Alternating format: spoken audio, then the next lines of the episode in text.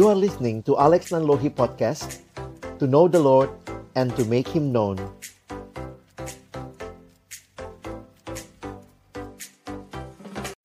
Bapak Surgawi, terima kasih kembali kami boleh belajar dari kebenaran firman-Mu. Kalau sebentar kami akan membuka firman-Mu, buka juga hati kami.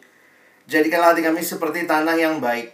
Supaya ketika benih firman-Mu ditaburkan boleh sungguh-sungguh berakar, bertumbuh, dan juga berbuah nyata di dalam hidup kami. Berkati hamba-Mu yang menyampaikan, setiap kami yang mendengar, juga interaksi di antara kami. Tolong agar kiranya kami bukan hanya jadi pendengar firman yang setia, tapi sungguh kami boleh menjadi pelaku-pelaku firman-Mu di dalam hidup kami, di dalam masa remaja kami.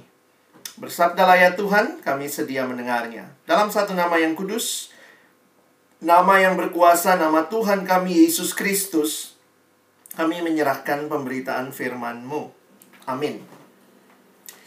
Ya, teman-teman yang dikasihi Tuhan, uh, bagian yang kedua ini secara khusus Lause juga ingin mengajak kita melihat bagaimana uh, hal yang kita sudah pelajari mungkin juga sepanjang nanti retret ini ini bukan hanya teori belaka ya. Jadi saya coba share apa yang menjadi tema.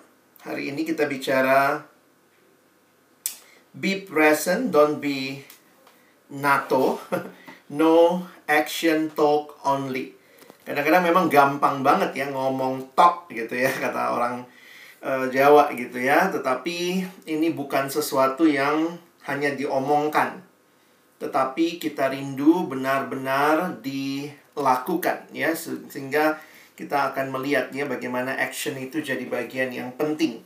Nah, Lause mungkin mulai dengan mengajak kita melihat dulu beberapa dasar kebenaran yang saya ingin ajak kita lihat tentang komunitas persahabatan yang lebih luas daripada sekedar uh, sesuatu yang kita alami secara pribadi, ya.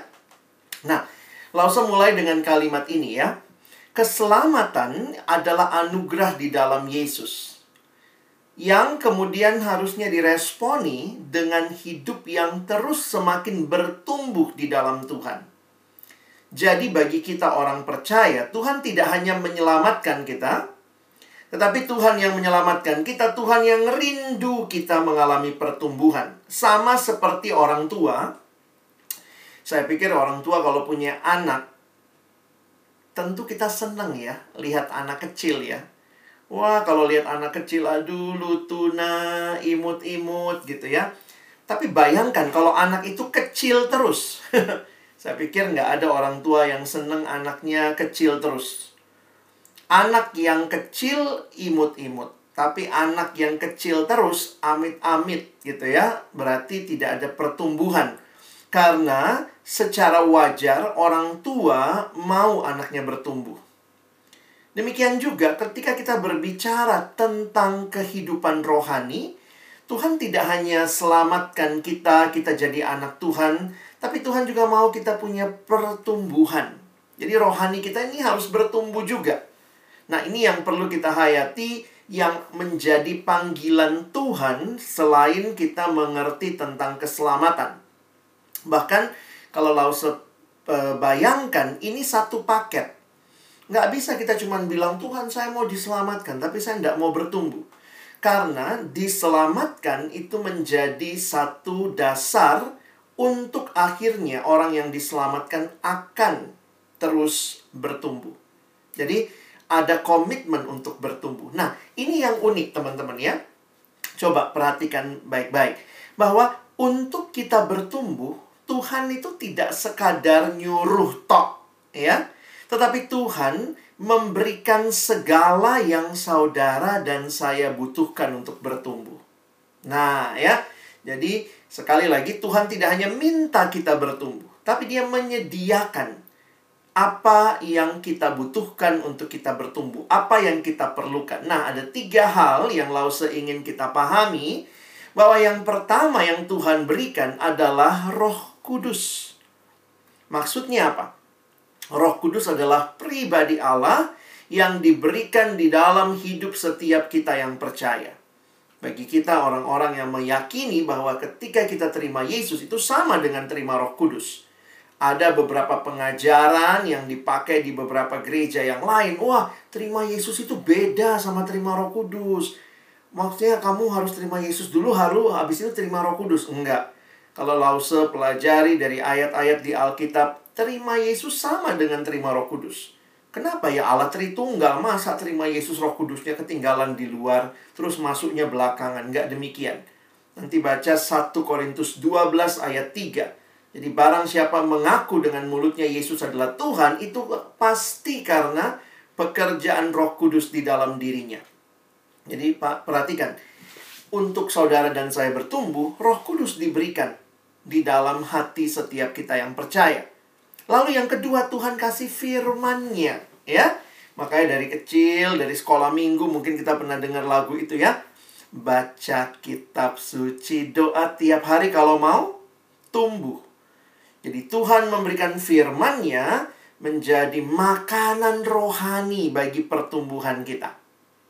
Jadi diberikan Roh Kudus, diberikan firman-Nya, firman itulah yang menjadi pelita bagi kaki kita, terang bagi jalan kita itu menyiratkan bahwa kita ada dalam dunia yang gelap. Dunia yang tidak punya kebenaran, nah kita butuh firman Tuhan. Nah, yang ketiga ini yang Lause ingatkan berkaitan dengan tema kita hari ini. Bahwa Tuhan juga memberikan komunitas. Nah, jadi teman-teman, hayati ya Tuhan itu kasih komunitas ternyata untuk pertumbuhan kita.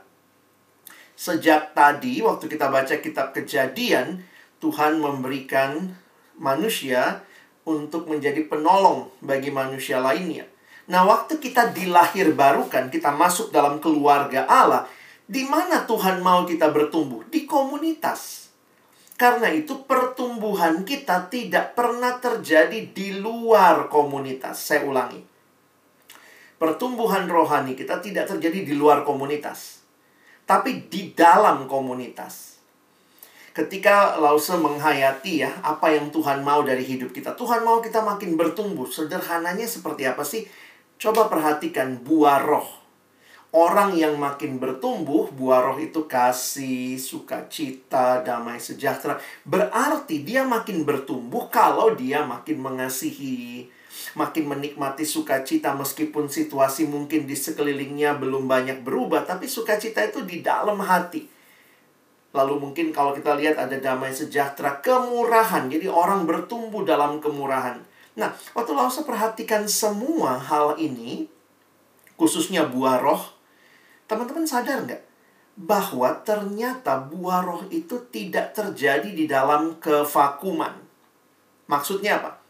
Buah roh itu ternyata bertumbuh di dalam sebuah interaksi komunitas. Lalu saya coba ajak kalian mikir.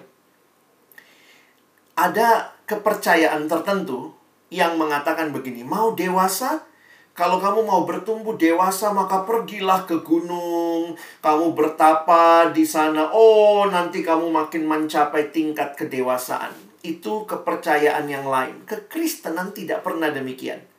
Mau bertumbuh, masuk komunitas. Kenapa?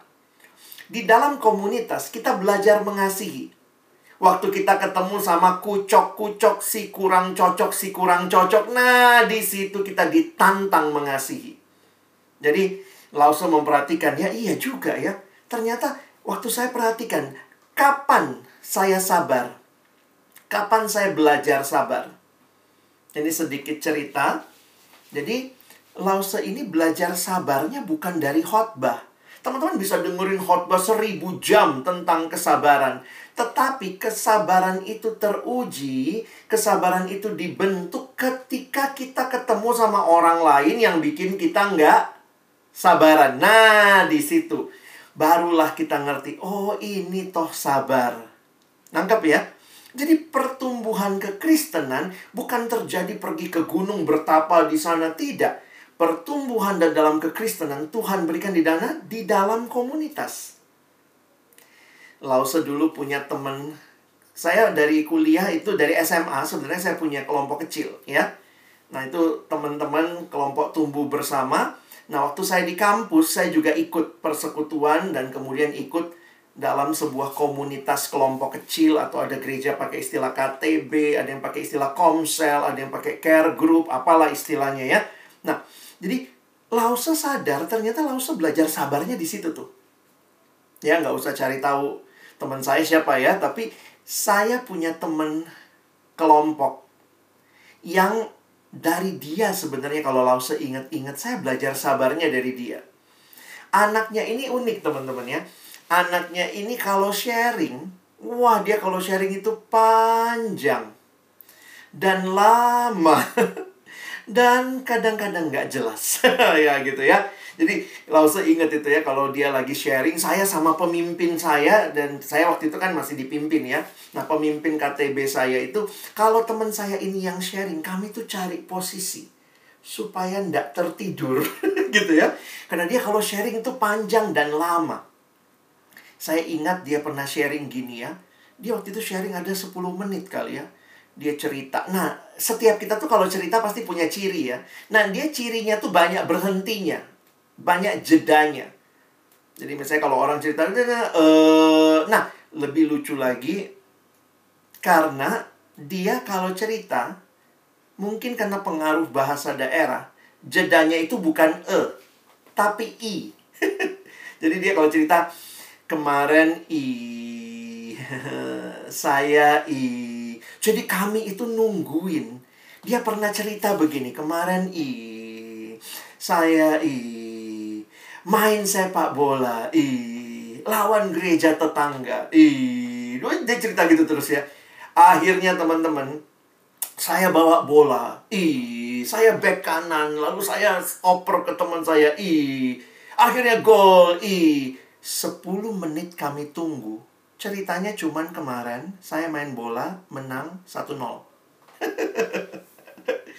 Teman-teman, Lause belajar ya Ternyata kalau ditanya, dari mana kamu belajar sabar?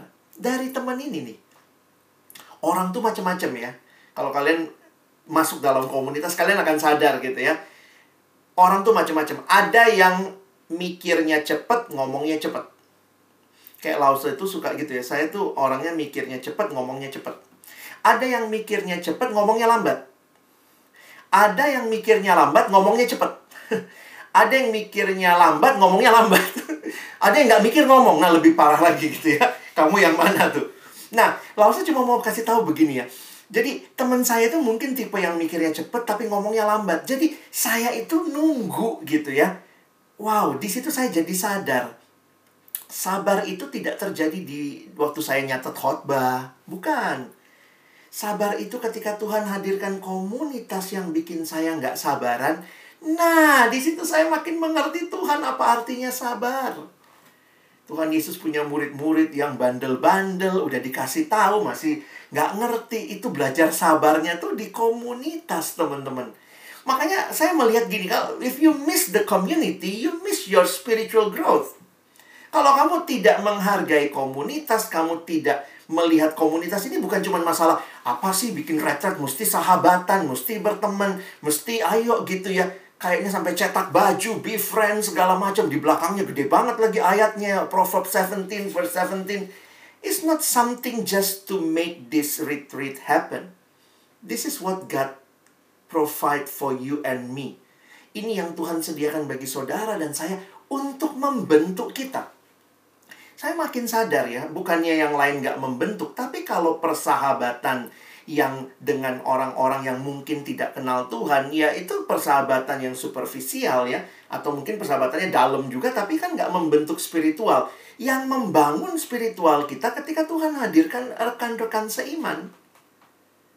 Dan ini yang kadang-kadang saya pikir ya, banyak orang yang miss the community, dan yang lebih sedih lagi, mungkin kamu miss your spiritual growth syukur-syukur kamu dari keluarga yang bertumbuh. Wah, ada kebaktian keluarga, kadang kumpul sama-sama baca Alkitab. Puji Tuhan, kadang-kadang kalau nggak dapat komunitas di luar, tapi di rumahnya kuat, nah itu bagus juga.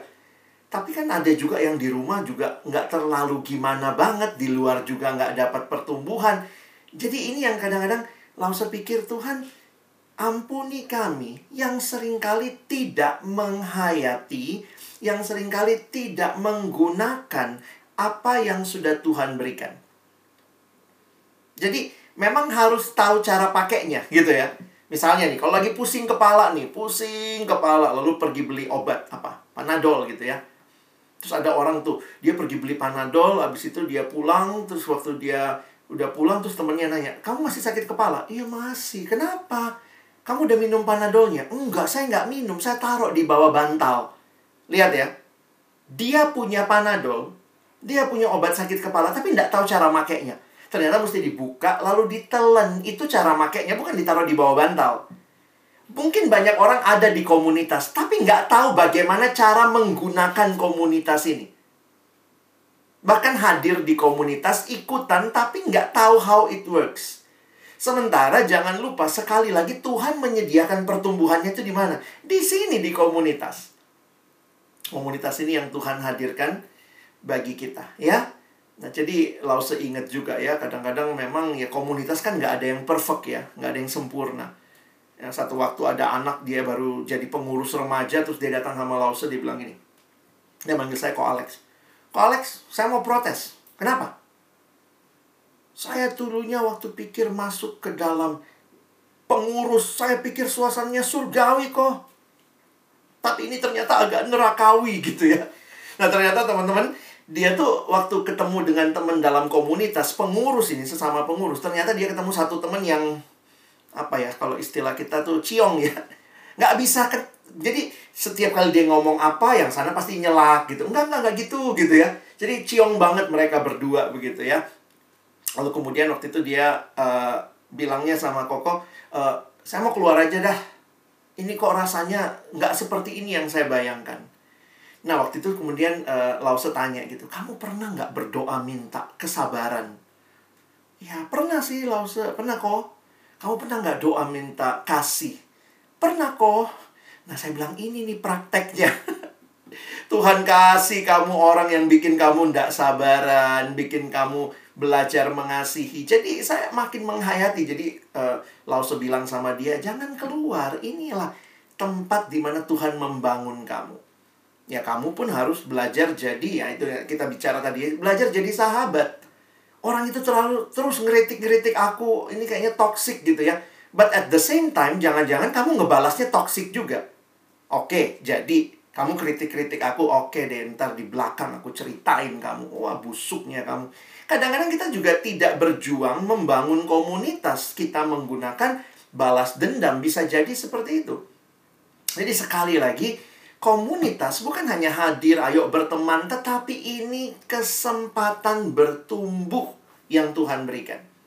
Untuk kamu belajar makin serupa Yesus, Yesus yang mengasihi, Yesus yang murah hati, Yesus yang berbelas kasihan. Itu semua kalau kita dibilang bertumbuhnya serupa Yesus. Di mana tempat prakteknya? Nah, di komunitas ini.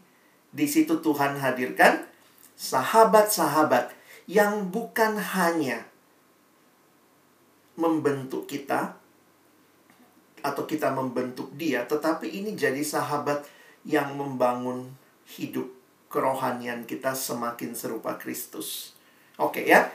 Jadi Lausa harap kita ngerti nih ya. Nah, sekarang Lausa mau bicara lebih jauh. Ada komunitas, gimana cara pakainya? Nah, gitu ya. Jangan sampai kita berkomunitas, ketemu, tapi nggak tahu makainya gimana. Atau nggak tahu bagaimana how it works. Ya. Nah, Lausa ambil ayat ini.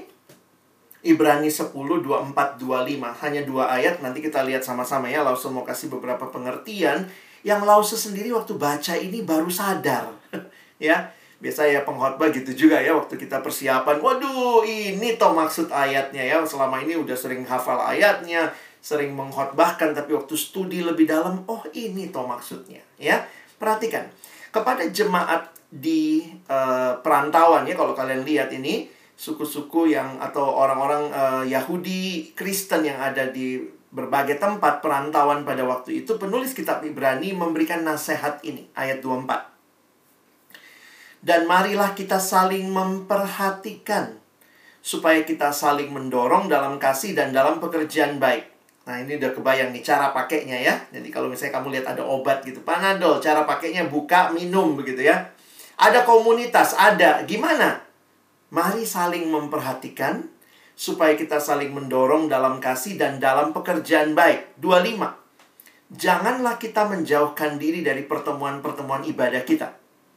Seperti dibiasakan oleh beberapa orang. Wah, dari dulu ada yang males nih datang kebaktian ya, datang persekutuan ya. Makanya di, ada ayatnya seperti dibiasakan oleh beberapa orang. Tetapi, marilah kita saling menasehati dan semakin giat melakukannya menjelang hari Tuhan yang mendekat. Jadi bukan cuma datang ke persekutuan atau ke tempat kita berkumpul lalu udah diem aja di situ gitu ya. Tapi lihat nih, mari saling menasehati semakin giat melakukannya. Ya. Nah, langsung aja kita lihat ayat 24 dulu. Kalau mau mau fokus ke kata ini nih. Marilah kita saling memperhatikan. Ternyata teman-teman, kalau lihat kata saling memperhatikan, di dalam terjemahan lain, kalau kalian lihat bahasa aslinya, ini Alkitab Perjanjian Baru kan bahasanya Yunani. Kata yang digunakan, nah maaf ini ya, kalau kalian suka belajar bahasa, ada yang bisa baca nggak ini apa? ini kata memperhatikan bahasa Yunaninya. Anda baca baca ini apa sih lause? Ini huruf Yunani ya. Nah, ini artinya itu kalau ditransliterasi kata numen. Kata nomen ini adalah memperhatikan. Indonesia menerjemahkan memperhatikan, tetapi sebenarnya itu artinya lebih kaya loh daripada memperhatikan. Karena arti literalnya itu we should think atau to consider thoughtfully. Jadi Makanya di dalam terjemahan lain, kalau itu TB itu terjemahan Alkitab Bahasa Indonesia ya, terjemahan baru ya. Kalau kalian lihat Alkitab misalnya, NIV, ini Alkitab Bahasa Inggris. New International Version atau Alkitab terjemahan Inggris ESV, English Standard Version, itu pakai katanya bukan cuma memperhatikan, tapi pakai kata consider. Ya, bukan cuma watch atau take note gitu ya tetapi ya, NASB, New American Standard Bible, menggunakan terjemahan take thought. Jadi menarik ya. Itu yang digunakan, kata yang digunakan bukan hanya perhatikan, tapi pikirin. Kira-kira kalau bahasa sederhana kita gitu ya. Ayo teman-teman, pikirin. Ya, coba lihat ayatnya lagi ya. Marilah kita memperhatikan ayo kita pikirin bagaimana kita bisa saling mendorong. Kira-kira begitu ayatnya.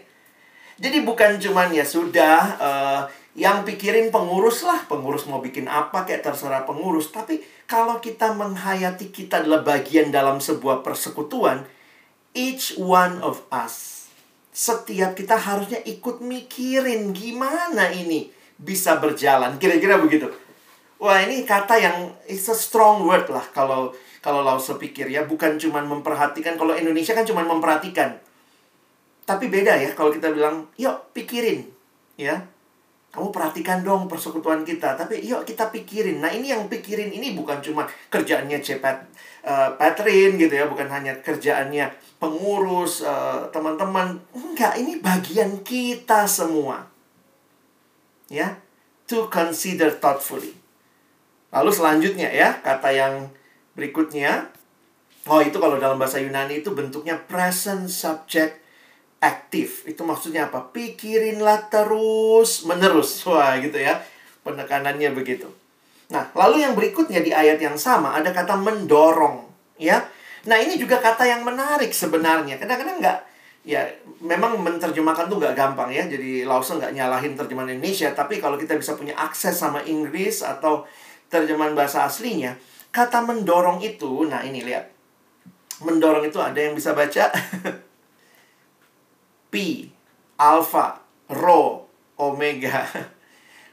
Para parosismon.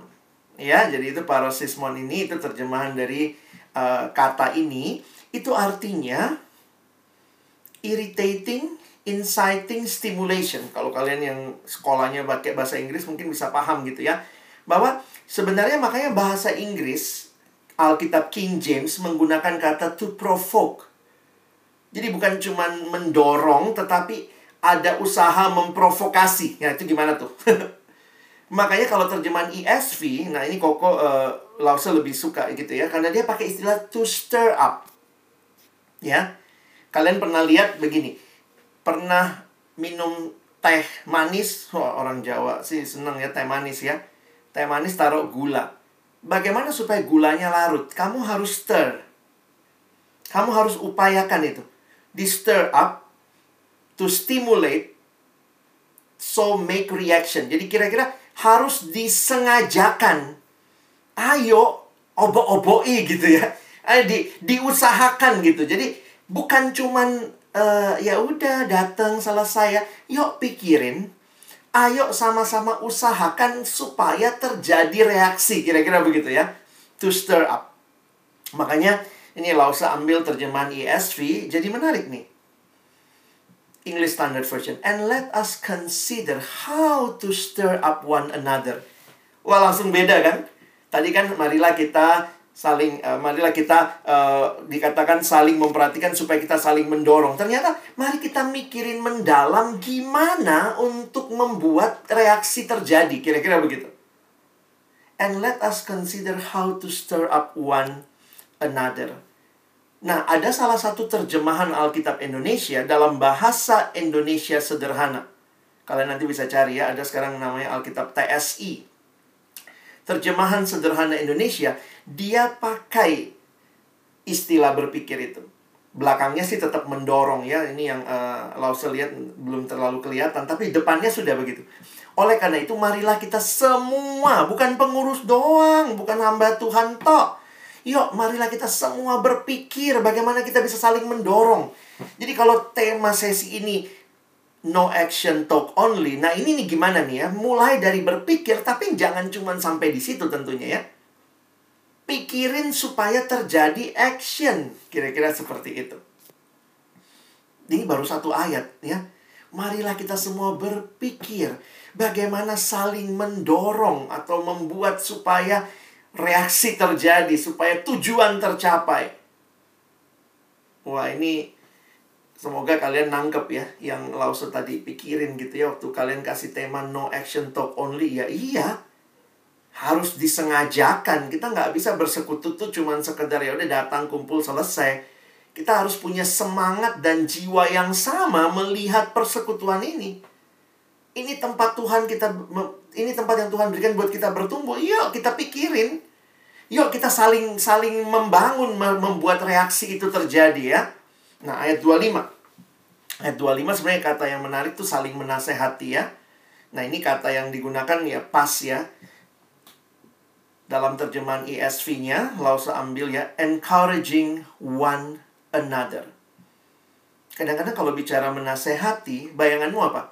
Oh, cepat cepatrin yang menasehati kita, adik-adik remaja gitu ya Nanti bayangannya apa? Oh, pengurus yang nasihati kita. Teman-teman, kalian harus ingat ya. Oh, enggak. Ini bukan cuma masalah dari yang otoritas ke yang yang di bawahnya. Enggak. One another. Satu sama lain. Ayo saling menasehati. Kata yang dipakai ini ya. Para koluntes. Nah, itu semua terjemahan rata-rata sepakat itu adalah encouraging.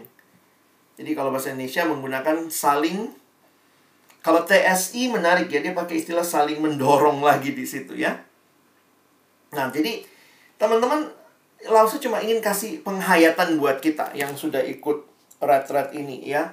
Ini adalah sesuatu yang Tuhan harapkan. Tuhan sudah kasih nih komunitas. Mau, mau kita apain? Mau kita apain? Ini milik pengurus? Ini milik Cepetrin? Ini milik gereja, majelis? No. Ini tempat di mana Tuhan berikan buat kita bertumbuh, teman-teman. Yuk, kita upayakan. Jadi sebenarnya kalau kita bicara persahabatan, Lauset tadi mikir gini, ini jangan cuman, ini bukan cuma retret supaya persahabatan terjadi, tapi persahabatannya ke mana? Mau saling membangun nggak? Mau saling bertumbuh nggak?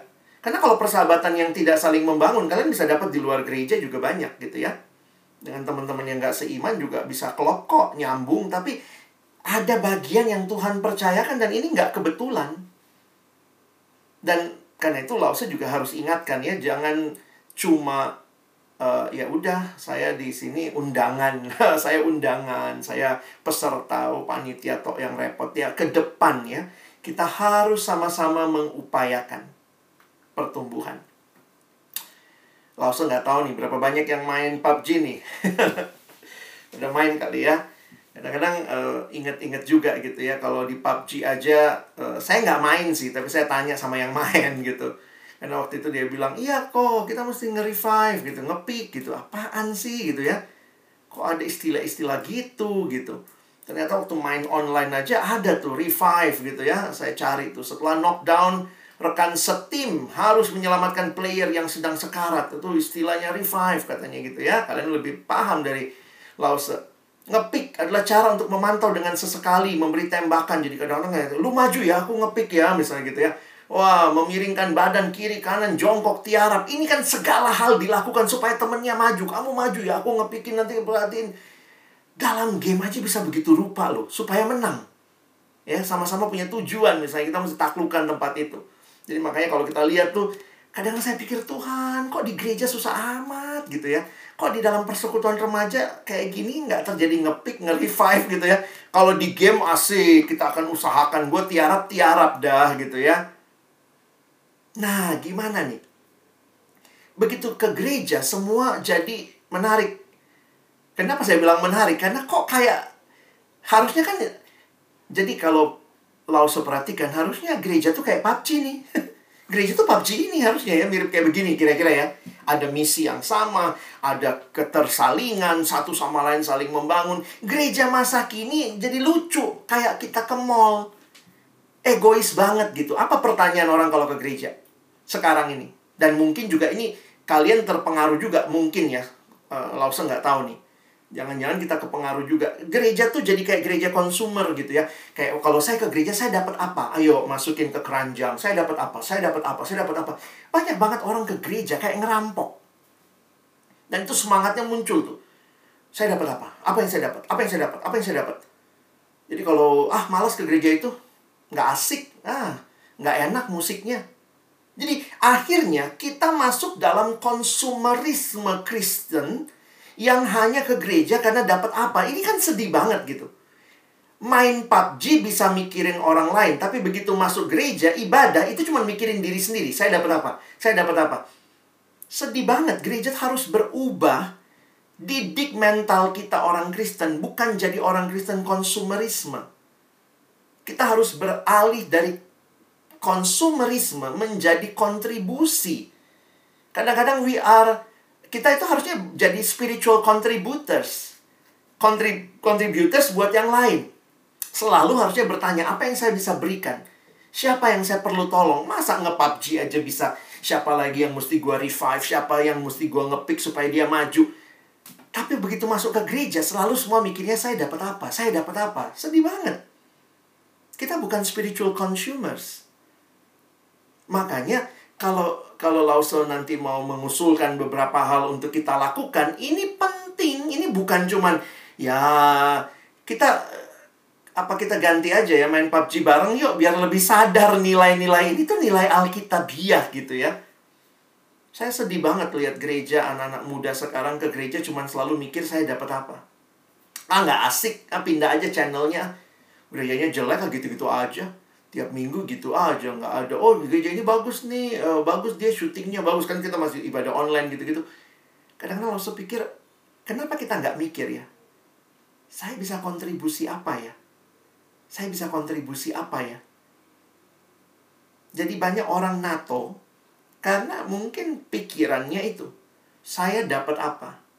Saya dapat apa? Padahal di Alkitab itu banyak sekali kata one another Wah, waktu Lause perhatikan, kalau di Indonesia tuh diterjemahinnya apa? Saling ya. Nah itu saling, saling. Nah ini, one another. Kalian bisa lihat nih, ayat-ayatnya banyak. Menerima satu dengan yang lain, care for one another, carry each other burden, saling mengampuni, saling mengaku dosa, saling mendoakan, saling melayani, saling mengasihi. Kita kayak gitu nggak ya? Ini loh gereja. Gereja tuh yang kayak gini gereja itu bukan saya dapat apa, tapi apa yang saya bisa berikan ke orang lain dan apa yang orang lain juga kontribusikan bagi saya. Jadi sebenarnya kita ke gereja itu lagi berlomba-lomba apa yang bisa saya bagiin. gitu ya. Logikanya seperti itu. Kenapa? Karena ini ini gambaran gereja one anothering. Kurang banyak. Kurang banyak nih. Ya, langsung tambahin ya. Kaget juga kita. Wow, this is a church. One anothering itu bagian penting di dalam gereja. Gereja itu bukan cuma saya datang duduk dengar pulang. Tapi saya ada di dalam komunitas yang Tuhan berikan supaya saya bertumbuh, orang lain bertumbuh, dan kami saling berkontribusi, saling memberi. Karena itu harus ada upaya yang disengaja. Kalau enggak, enggak akan jadi seperti yang kita harapkan. Nah, makanya waktu Lause perhatikan gitu ya, iya ya, ternyata Tuhan sudah memulai dan Tuhan rindu ini terjadi lebih jauh. Nah, NATO itu ada di mana? Di Alkitab ada. Apa bukti kita mengasihi sesama? Kadang-kadang kita tuh paling hafal cuma Yohanes 3 ayat 16. Yohanes 3 ayat 16. Tapi berapa banyak dari kita yang menghafal 1 Yohanes 3 ayat 16? Ini ayat sama pentingnya. Lihat ya. Ini kalimat Yohanes. Demikianlah kita ketahui kasih Kristus yaitu bahwa ia telah menyerahkan nyawanya untuk kita. Jadi kita pun wajib menyerahkan nyawa kita untuk saudara-saudara kita. Nah, Lause kasih sedikit catatannya perenungan Lause terhadap ayat ini. Awal-awalnya Lause dapat ayat ini kira-kira SMA 2 kali ya, SMA 2 atau SMA 3 gitu ya. Waktu itu hafal-hafalin ayat, sebenarnya yang dihafal ayat 18-nya ya. Tapi kaget waktu lihat ayat 16. Coba uh, Lausa ajak kita berpikir secara logika ya. Lihat begini. Demikianlah kita ketahui kasih Kristus.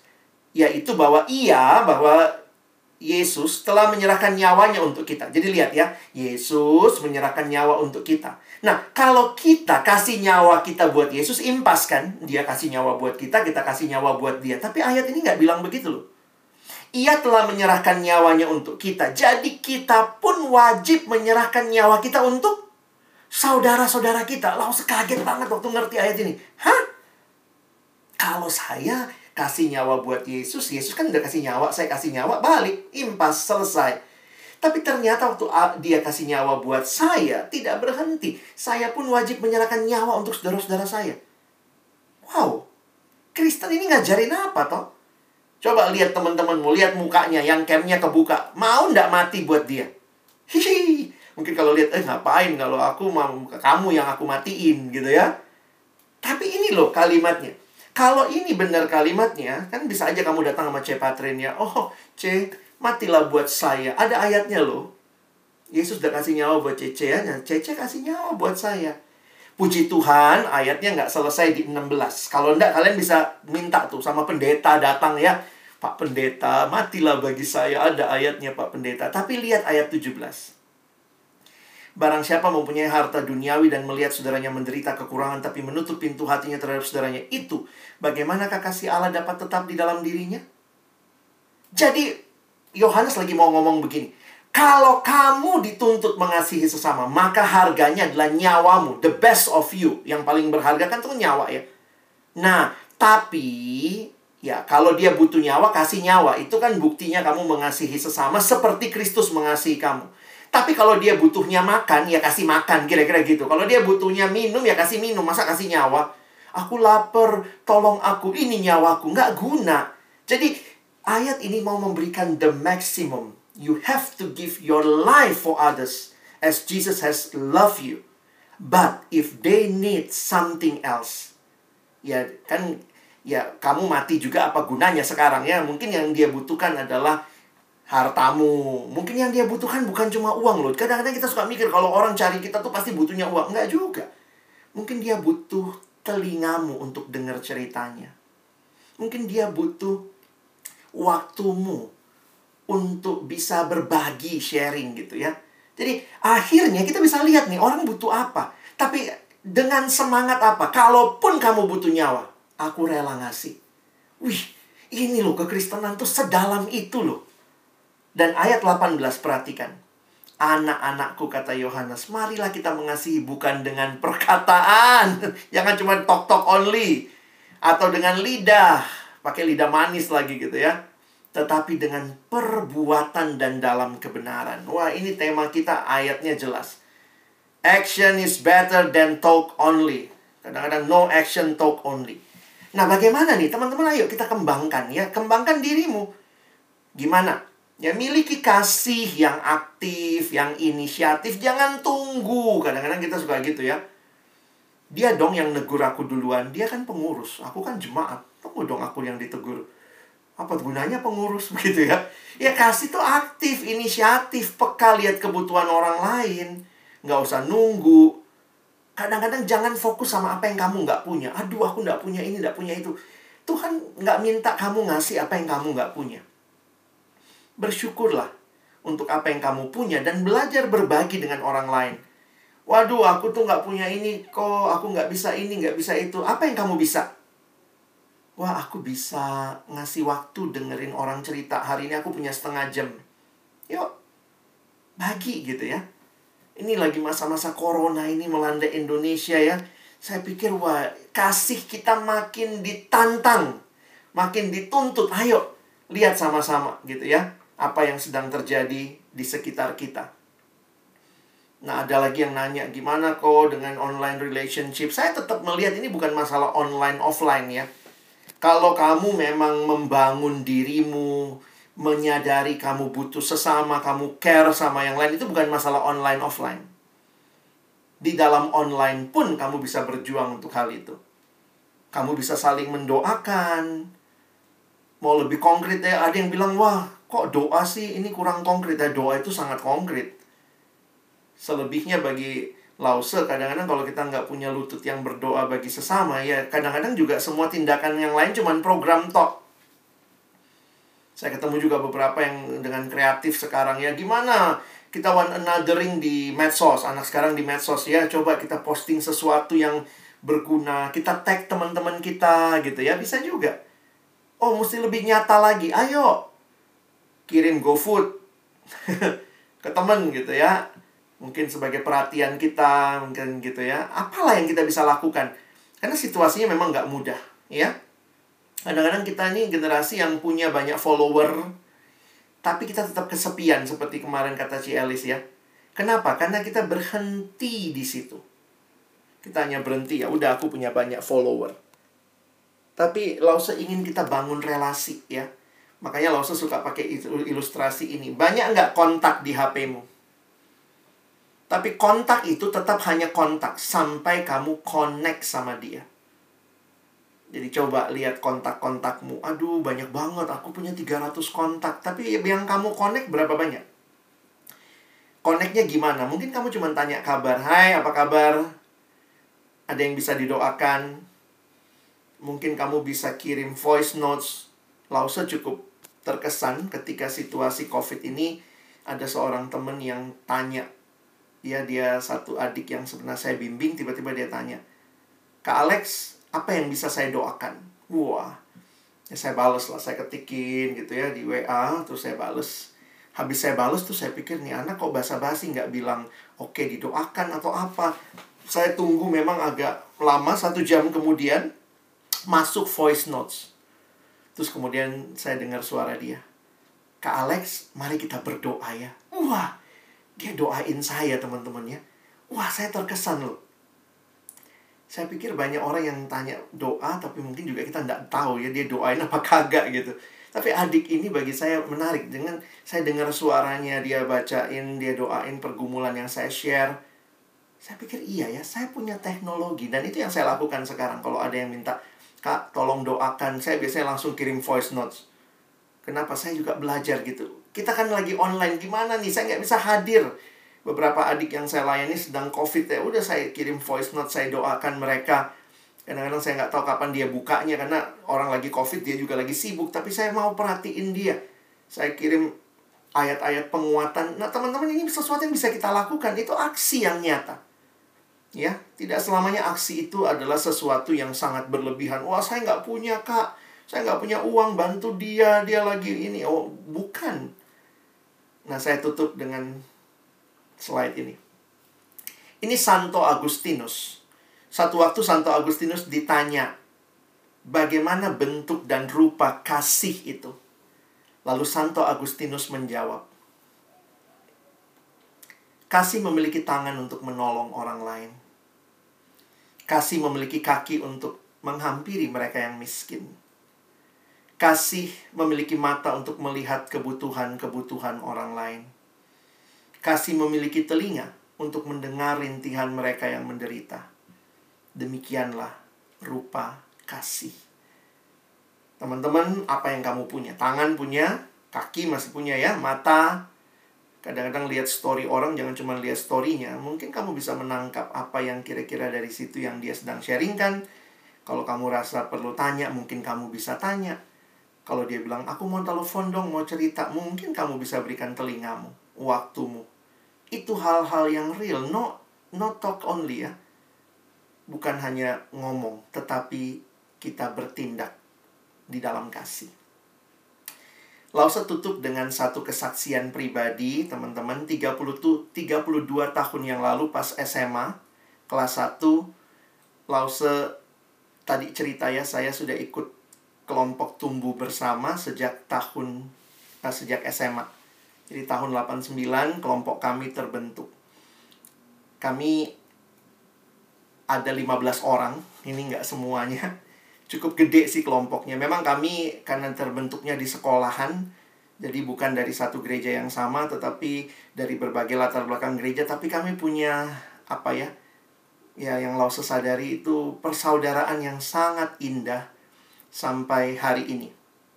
Jadi kami bahkan kasih nama kelompok kami Suaka. Itu singkatan dari suara kemanusiaan ya.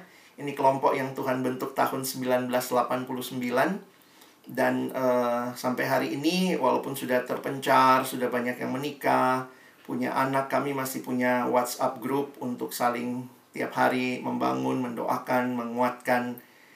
Dan persaudaraan ini yang Lause katakan ketika terjadi di dalam Tuhan, di sini kami kadang-kadang berdebat, saling bergesekan, tapi kasih itu nyata dan akhirnya membangun kami. Sampai hari ini kami bersyukur Tuhan masih berikan uh, persaudaraan itu yang Lawson mau saksikan bahwa ternyata ini juga persaudaraan yang nyata yang Tuhan berikan. Tawa, tahun ini, awal tahun ini, salah satu rekan kami uh, setelah berjuang dengan kanker, dia meninggal dunia awal tahun ini ya, sekitar mungkin lima tahun, enam tahun dia berjuang dengan kanker. Dan sepanjang masa-masa kita lagi online ini atau masa-masa COVID ini, uh, ada kesempatan ya bisa PA bersama. Jadi masih KTB bersama tuh sebulan sekali. Saya masih ingat waktu dia datang terakhir doakan dia dan kemudian kondisinya perlahan-lahan menurun dan akhirnya dia meninggal awal tahun ini. Nah, sahabat itu terasa real ya ketika memang kita banyak berbagi dan kenangan-kenangan itu jadi hal yang Tuhan pakai membangun satu sama lain. Nah, ketika dia meninggal dan kami juga akhirnya karena senang nyanyi kita hanya mengingat dia lagi dengan nyanyian. Kami nyanyi satu lagu judulnya Friend ya. Lagu ini kami sudah nyanyikan dari SMA ini loh sebenarnya. Jadi kami pernah kami tuh di sekolahan kalau kebaktian sekolah tuh suka nyanyi sama-sama ini semua ya. Dan lagu yang kami ingat waktu itu lagu Friend ya.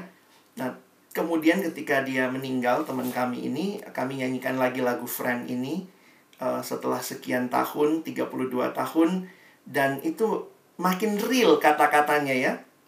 Sebenarnya lagu Friend ini latar belakangnya juga ditulis ketika penulis lagu itu temannya meninggal ya.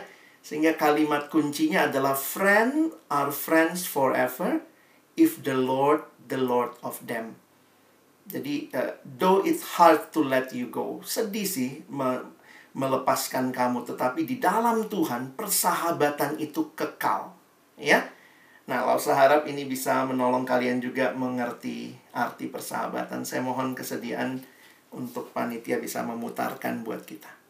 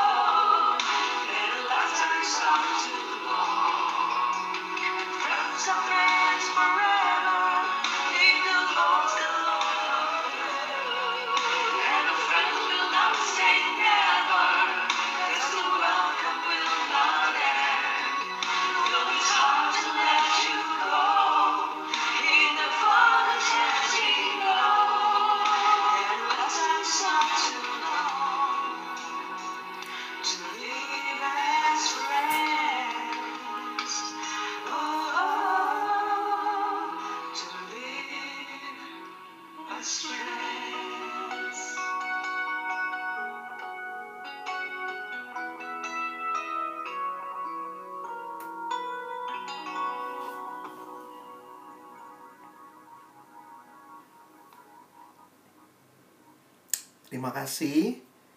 Uh, eh, maaf saya jadi ambil waktunya panjang, tapi kalau ada yang mau bertanya mungkin masih ada 5 menit ke depan.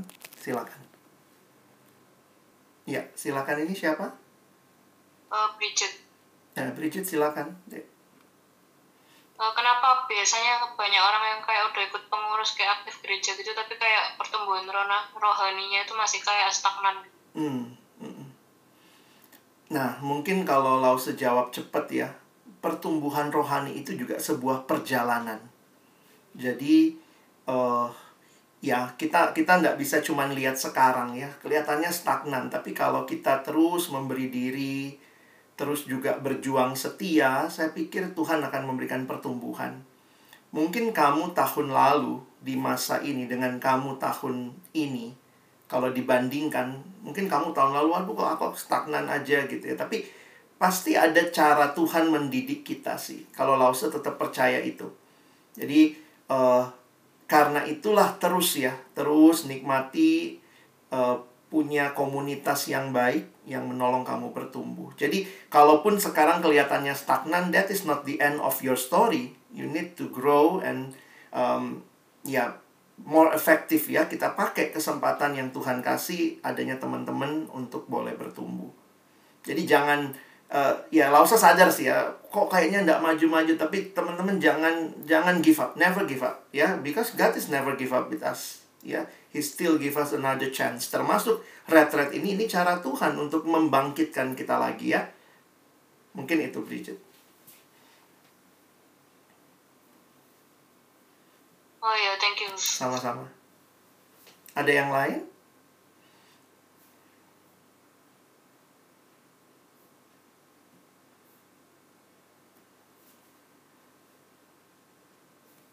Tuhan Yesus, kami bersyukur lewat sesi-sesi ini kami sadar bahwa Tuhan sendiri yang paling ingin kami itu bukan hanya ngomong tok, tapi juga bertindak. Karena Tuhan sudah memberikan komunitas ini menjadi tempat kami bersekutu, bertumbuh, dan kami mau juga saling berbagi. Terima kasih, kami bersyukur buat sesi-sesi yang sudah kami lewati. Masih ada satu hari lagi, berikan kami terus semangat untuk bisa melewati semuanya dengan baik. Kami bersyukur untuk sesi ini, kami menutupnya dalam nama Yesus kami berdoa. Amin.